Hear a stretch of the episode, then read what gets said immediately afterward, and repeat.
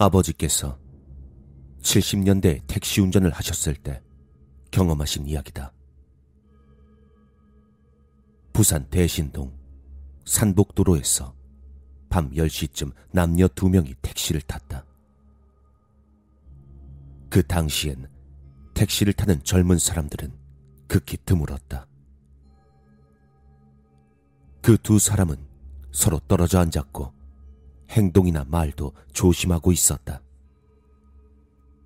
아무리 봐도 연인 사이나 부부 사이로는 보이지 않았다.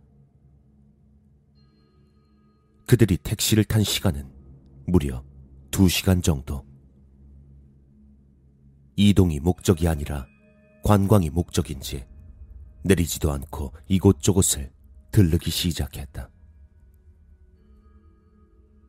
남자가 행선지를 말하고 도착하면 가만히 구경을 하다가 다음 장소로 이동하길 반복했다. 저, 손님. 죄송하지만 차비는 있으신 거죠? 적은 금액이 아니었기에 아버님께서 조심스레 물었다. 아, 네. 그럼 먼저 선금 드릴게요. 남자가 내민 금액은 30만 원. 당시로선 적은 금액이 아니었다. 아버님은 운이 좋다고 생각하며 다음 장소로 향했다. 마지막으로 해운대 바닷가에 도착하자 둘은 차에서 내려 칠흑처럼 시커먼 바다를 한참 동안 바라보았다.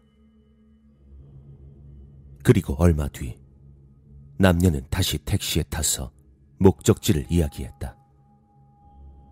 기사님, 그 당감동에 새로 생기는 화장터 아시죠? 그쪽으로 가주세요.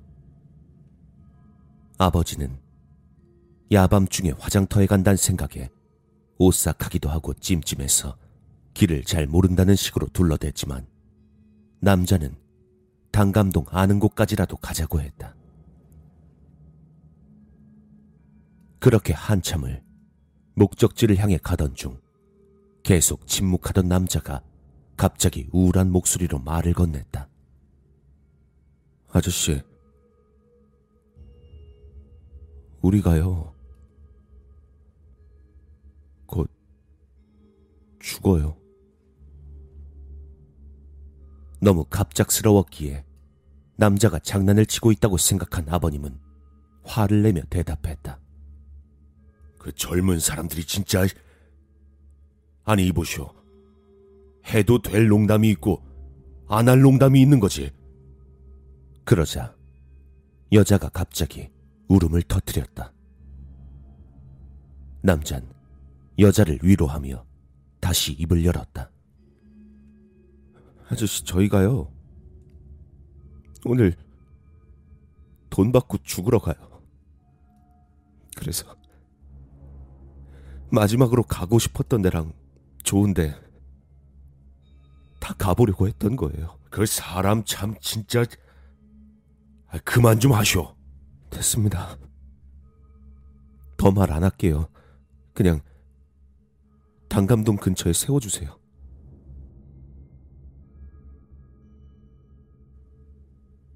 기묘한 일이었지만 그 둘을 내려주고 특별히 들리는 이야기는 없었기에 아버님은 그저 이상한 사람들이라 생각하고 대수롭지 않게 넘겨버렸다. 그리고 몇 년 뒤, 우연히 화장터 괴담 하나를 들을 수 있었다.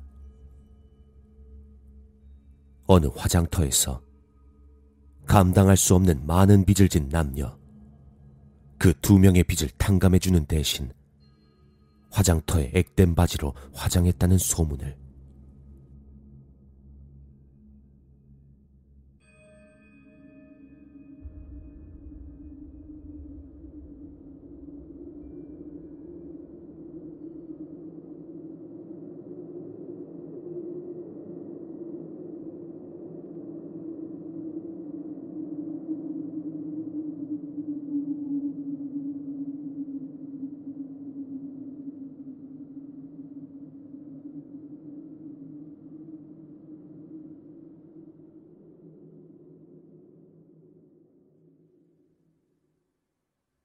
기사님, 그 단감동에 새로 생기는 화장터 아시죠?